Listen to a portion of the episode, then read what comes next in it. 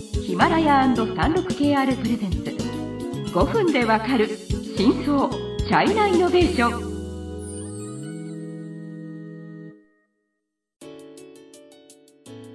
皆さんこんにちは、山麓 KR ジャパンの委員です。日本経済新聞の山田です。はい、今回はバイドゥシリーズの4回目ですね。はい、今までの回では、一応今バイドゥを誇る AI とか自動運転のその、事業は短期間で収益化を見込めない、っていうところと、はい、あとバイドゥも検索広告だけ依存するそういうところから脱却したいという話はしましたので、じゃあ、非開演策でどう開拓するかっていうところになると、まず海外事業は中の一つの、大きな分野ですね。で、特に日本の事業は実はバイドゥの海外事業の中で割と存在感が強いですので、ということで今回はバイドゥジャパンのゲストをお呼びしました。こんにちは、バイドゥジャパンの国と申します。今日はどうぞよろしくお願いいたします。よろしくお願いします。国さんは一応部署は広告事業部の責任者という。そうですね、一応事業企画部というところに所属をしております。日本の企業様、中国に向けていろんなビジネスされていると思うんですけれども、例えばインバウンドであったりとか越境医師であったりとか、あとは中国に進出して中国国内での販促活動をするとか、こういったその様々な、販促シーンがあると思うんですけれども、そういったのを希望されている日本の企業様に、バイドゥの広告を中心としたウェブソリューションというのを提供しております。はい、先ほどプライベートで話した時はインバウンドは今コロナの影響でちょっと、難しいという話はしましたけど、でも逆に一方他の事業が割と絶好調という話もされましたが、そこをもう少し詳しく紹介していただけますか。はい、そうですね、中国向けのウェブソリューションというところだとおっしゃる通り、そのコロナウイルスの影響があって、そもそも飛行機の便数が減ってしまったりとか、普段だと飛行機から空港から鉄道から、ホテルとか商業施設さんとか、あらゆるそのインバウンドの動線になっているところっていうところの企業様が販促活動をしていらっしゃるんですけれども、やっぱりコロナウイルスの影響でそこは全部ストップしてしまった。それはなんていうんですか、つまりその広告を見るのは中国の方じゃないですか。はい、でそのコロナの前は日本に皆さん旅行になんか900何十万人来てましたと。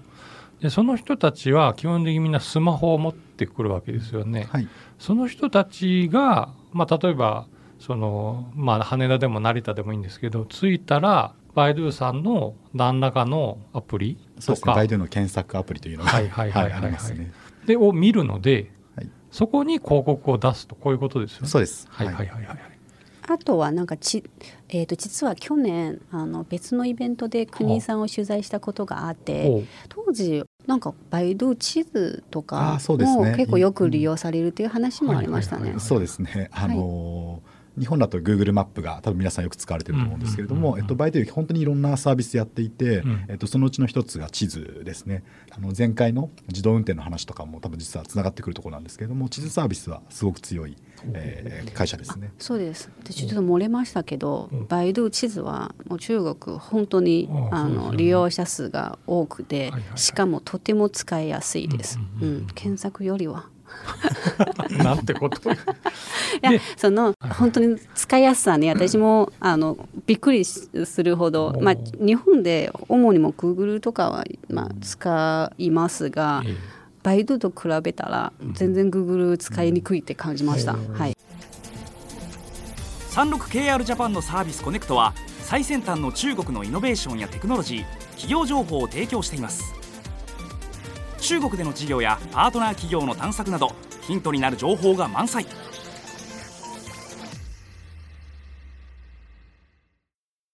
うですね、多分一般的な旅行者だと、日本に来てわざわざ Google マップをダウンロードするかっていうと多分おろさないんですよね。中国の人は絶対ないわな。なのでやっぱり普段使いしている、マップを日本でもやっぱり立ち上げをするので、そういった意味でその旅行者の方がやっぱり Google バイドゥマップを見て、でいろんな目的地、観光地に行くっていうような形ですね。でもそれが今コロナでほぼゼロになってるわけじゃないですか。そうすると今ビジネスはどういう状況になっているのかというと、どうなってます？そうですね、インバウンドに関してはもうあれですね、そもそも企業様が活動自体ができていないので、インバウンドの広告事業というのはほぼないに近いですね。ただ一方で、越境 EC であったりとか、うん、あとはその中国向け の, B2B で進出されている企業さんってすごくたくさんいらっしゃるの で,、うんうんうん、で中国国内についてはもうコロナある程度収束してきたところもあるので、はいはいはいはい、販促活動を続けていらっしゃるというような形ですね。それはむしろコロナで増えてる業種もありますし、そうですね、減ってるところもあったりはしますね。増えてるって何が増えてるんですか？やっぱ教育関連だとか、やっぱりその日本のですか？日本の会社さんとかでもやっぱりそのゲームをやってゲームのアプリを展開されてて、で中国国内でプロモーションを打つとかっていうことは普通にやられているので、そういったお客さんはやっぱり伸びていますし。なるほど、ね、そうですね、まあ、でも、はい、販促とかそういう広告で考えると、うん、もし中国でやる場合はやっぱり、はいはい、まずバイドを、ね、まあそれはね、考えますよね、とても強みがあるので。なるほど。で多分メイン事業じゃなくなると思うんですけど、まあ、一応日本では日本向けのサービスで言いますとポップインとかありますよね。そうですね、しめじっていうアプリであったりとか、うんうんはい、あとはポップインもそうですね、日本国内での広告事業になります。私もちょっと前は全然知らなくて、しめじっていうキーボード、まあ、入力ソフトですよね、はいはい、それがバイドゥが持ってるのはこう知らなくて、でもすごく人気ですよね、日本では。中国経済のさまざまな業界や企業紹介、最新のイノベーションやテクノロジーを徹底解説。5分でわかる真相チャイナイノベーション。この番組の最新のエピソードはヒマラヤで配信中。今すぐヒマラヤのアプリをダウンロードして要チェック。なんか1位とかっていうのはちょっとびっくりしました。はいはい。で、ちょうど先ほど越境 EC の事業も、うん、はい最近スタートで。